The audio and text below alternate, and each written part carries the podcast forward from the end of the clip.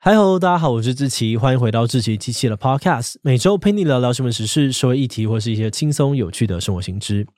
那今天这一集我们要来聊聊的主题是 F1 赛车。你有看过 F1 赛车吗？相比起棒球、篮球和网球，F1 在台湾算是比较少人关注的运动。那说到 F1，大部分的人可能只讲得出车神舒马克，或是韩国瑜曾经喊话要在高雄举办 F1 之类的新闻。甚至在二零二零年，Fox 体育台退出台湾之后，我们有一度连 F1 的转播赛事都没有。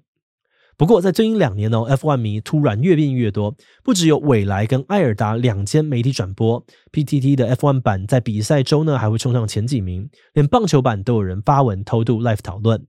而且，不光是台湾哦，美国民众对 F1 的关注度也是爆炸性成长。光是去年赛季的转播呢，收看人次就二十八 percent 的大幅增长。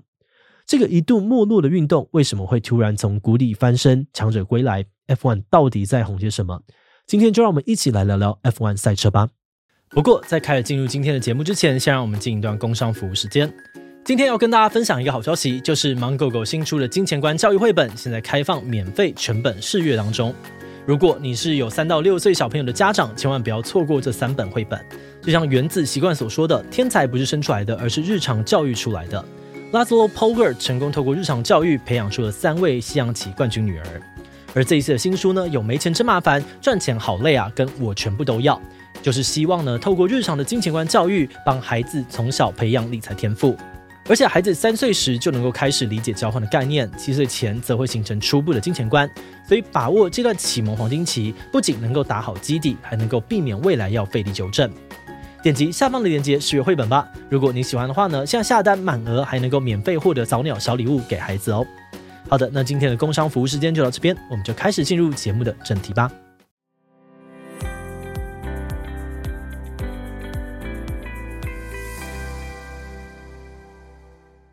F1 的全名是 Formula One，也就是一级方程式赛车。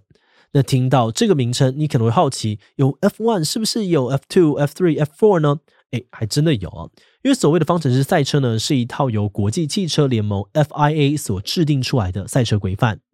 在同一层级的比赛里面，赛车的引擎啊、车子的大小、重量、轮胎等等都会有统一的规格。然后各车队再依照这些规则打造出自己的赛车来比赛。而其中最高阶的比赛就是我们常听到的 F1 了。F1 的参赛赛车都是采用汽车工业里面最先进的技术和最高规格的零件来打造。以目前来说，F1 总共有十支车队，这些车队的老板有像是宾士啊，还有法拉利这类大型车厂、运动饮料红牛这种大企业，但也有单纯的赛车队伍。这些车队呢，每年都会砸下重金跟技术，打造出自己认为最棒的十台车，然后再由队上的两位车手跟其他车队竞争。这些车队每年要跑二十多场比赛，并且透过这些比赛排名来赢取积分，最后结算出年度车队跟车手个人的冠军。那这个看起来超酷炫的 F1 赛车，其实早在一九二零年代汽车工业刚萌芽的时候就已经出现了。但是在当时，F1 比较像是汽车迷才会知道的小众项目，车队也都是各自为政的状态。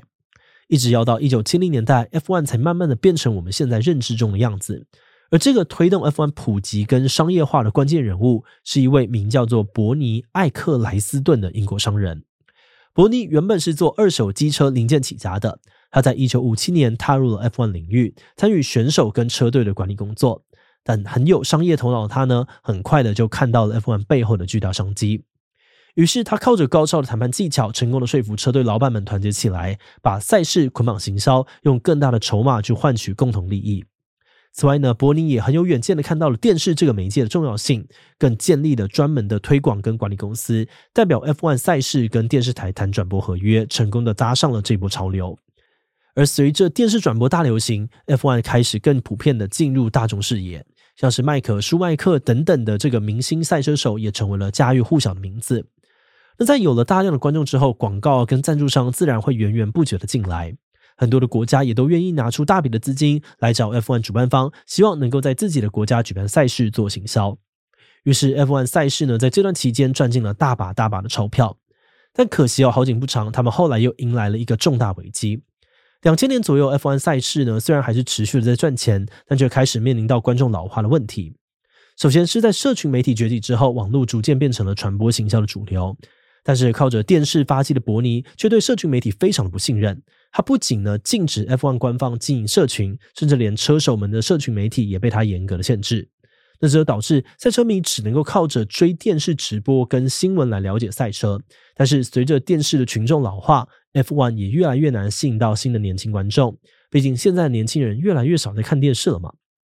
再来是在环保意识抬头之后，F1 车队跟背后的车厂企业家也常常被质疑是破坏环境的元凶，让 F1 面临不少环保人士的批评。而至于 F1 赛事本身呢，也被老粉丝批评有越来越垄断的嫌疑。几个大车队因为钱多人多，往往能够主宰各种比赛，而这呢就让赛事的可看性越来越低，观众流失也更加的严重。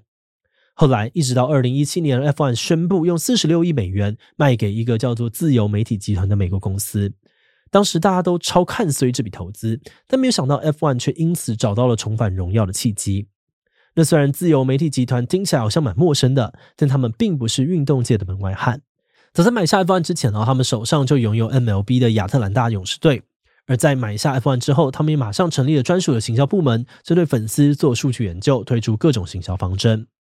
第一，他们大力的拥抱社群，不只是松绑车队啊跟车手使用社群媒体，官方也直接把社群开好开满。他们会在社群上面上传比赛的即时 highlight，和 YouTube 还有 Podcast 上面安排选手们受访，玩一些小游戏，或者邀请车队老板们上访问等等。就这样子，F1 的官方 YouTube 频道从二零一九年不到两百万订阅，冲到现在有九百多万订阅，而且其中一半的订阅者都是三十五岁以下的车迷，甚至成功解决了观众老化的危机。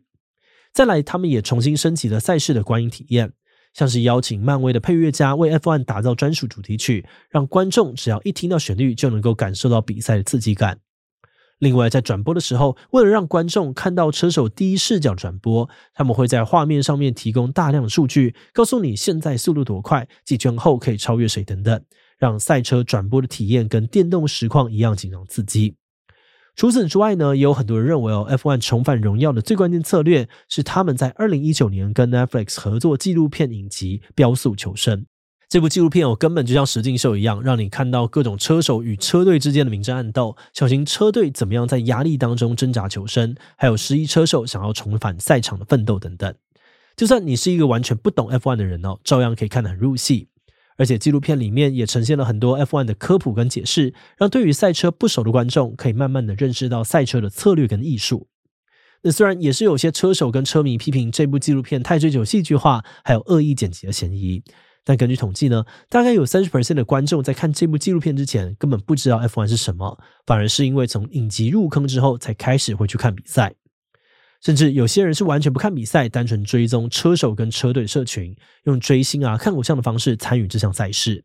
而自从《飙速求生》上线之后，最明显的影响是，美国看 F1 赛事的观众人数不断增加。光是看电视转播的观众，从二零二一年到二零二二年的一年之间，就成长了高达二十八。换句话说，靠着这一系列策略，F1 成功的打进了全世界最大的体育市场——美国。很多的美国观众跟名人都抢着买票去现场感受刺激又热血的赛事。此外，从商业的角度来看哦，这些策略也获得立即的回报。像是红牛车队今年新增的二十五个赞助商，其中就二十一件是美国企业。同时，也有更多的大型汽车品牌想要加入 F1，希望借由 F1 的受欢迎程度来达成品牌宣传的效果。目前确定的包含了像奥迪、福特，另外呢还有像保时捷啊、凯迪拉克等等大厂，也都传出想要加入进军 F1 的风声。而随着 F1 热度不减哦，赛事更是持续的增加，各个国家都希望透过举办 F1 赛事，提升当地的能见度，促进商业观光发展。今年的 F1 赛事哦，甚至达到了史上最高的二十四场，让这一个一度落寞的运动项目再次的被更多人看见。节目最后也想来聊聊我们制作自己的想法。回顾 F1 商业化的经历哦，让我们印象最深刻的应该是他们跟 Netflix 合作拍纪录片的决定。因为对于我们来说，一个体育赛事之所以要好看，除了技术本身之外呢，很多时候跟选手们背后追求极致的精神跟故事有关。不过这些经历大部分都是要你接触一段时间之后才会慢慢的认识，对于门外汉来说有一定的门槛。但是，透过《飙速求生》这部纪录片，观众们可以用很低的门槛了解 F1 选手跟他们背后的故事。就算你完全不懂赛车，也可以沉浸在那个氛围里面，被圈粉成为车迷。而当看的人变多了，会进一步了解这个赛事的人也会跟着变多，让车队啊、车手能够有更好的分润跟收益，提升整个赛事的规模跟技术。这可能就是商业化对 F1 产业最重要的贡献。不过，在另外方面哦，也有些人批评商业化让 F1 变得越来越利益导向，破坏了原来的精神。像是有资深车迷就抱怨，主办方为了讨好有钱的主办国跟赞助商，会做出太多的让步，比如把一些具有历史意义的重要赛事跟日期改期，让位给主办国曝光等等。另外呢，在今年 F1 还发布规定，要求车手不能够擅自发表对于政治、宗教、人权等议题的看法，让不少车手跟车迷都觉得很生气。用 F1 限制言论自由的举动非常的不 OK。